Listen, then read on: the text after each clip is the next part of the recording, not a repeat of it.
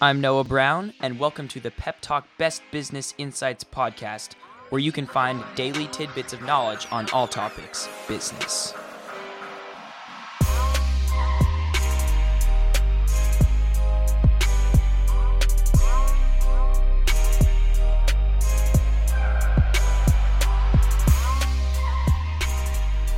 On today's episode, we hear from Brian Scudamore on Profit Power Pursuit. Brian is a serial entrepreneur and CEO of O2E Brands, a holding company that oversees a variety of brands, including the famous 1 800 Got Junk. In addition to founding 1 800 Got Junk over two decades ago, Brian is also a frequent contributor to Forbes, often discussing franchising and corporate culture. If you enjoy this episode and for more content, see the link in the description to subscribe to Profit Power Pursuit on iTunes as you relaunched uh, as 1 800 Got Junk, what was your strategic focus when you were thinking about? Like you said, making it so much bigger than just Vancouver or just the Pacific Northwest. Um, what uh, what was your strategic focus? What were you really focused on to make that happen? It was finding partners. It was finding great people, what we call entrepreneurs, people that could find their entry point into business through our formula, our systems. And so my first franchise partner or my first entrepreneur was a fellow named Paul Guy who ran my Vancouver operations. He was flying every couple of weeks back and forth to Toronto to visit his girlfriend. And finally, he decided to move there. And I said, Why don't you go start the first franchise? He had never considered it until that moment. And somehow our ideas connected. And he said, Wow, this is unbelievable. It'd be a great opportunity. He took it and ran with it. He created uh, what is today a $10 million business in Toronto.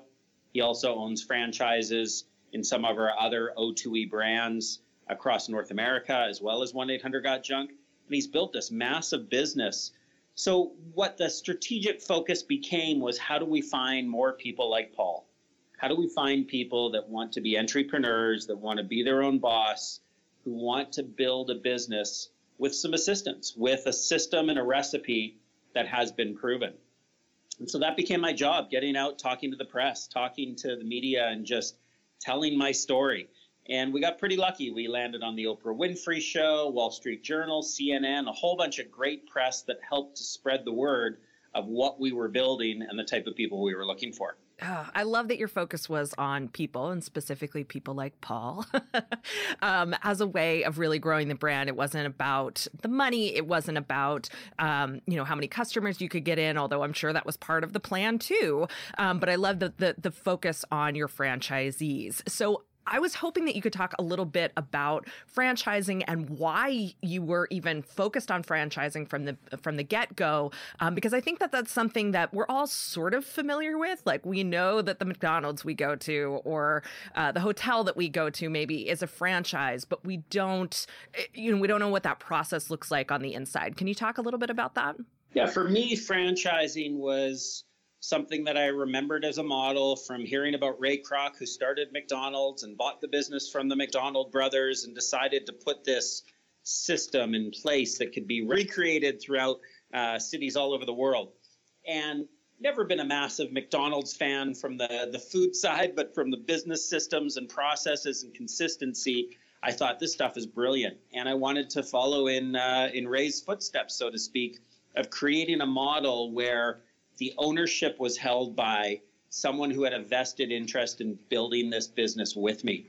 So I've always been a big believer that we're building something much bigger together versus something that one of us couldn't build alone.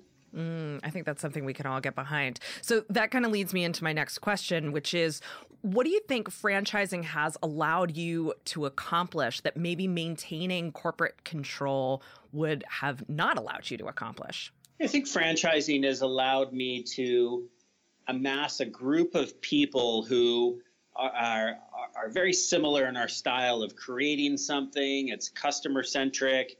It's a business that we're building together. And what we've really done versus doing it corporately is because people have ownership and that one person like Paul owns Toronto or Tom owns San Francisco, they are giving us feedback as owners, as partners, to say, how do we build this bigger and better? How do we improve this the entire system, not just for Toronto, not just for San Francisco, but how do we make this better for everybody?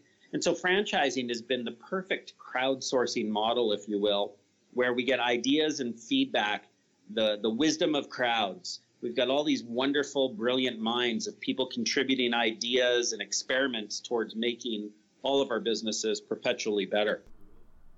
If you enjoyed this episode, remember to subscribe to Profit Power Pursuit on iTunes.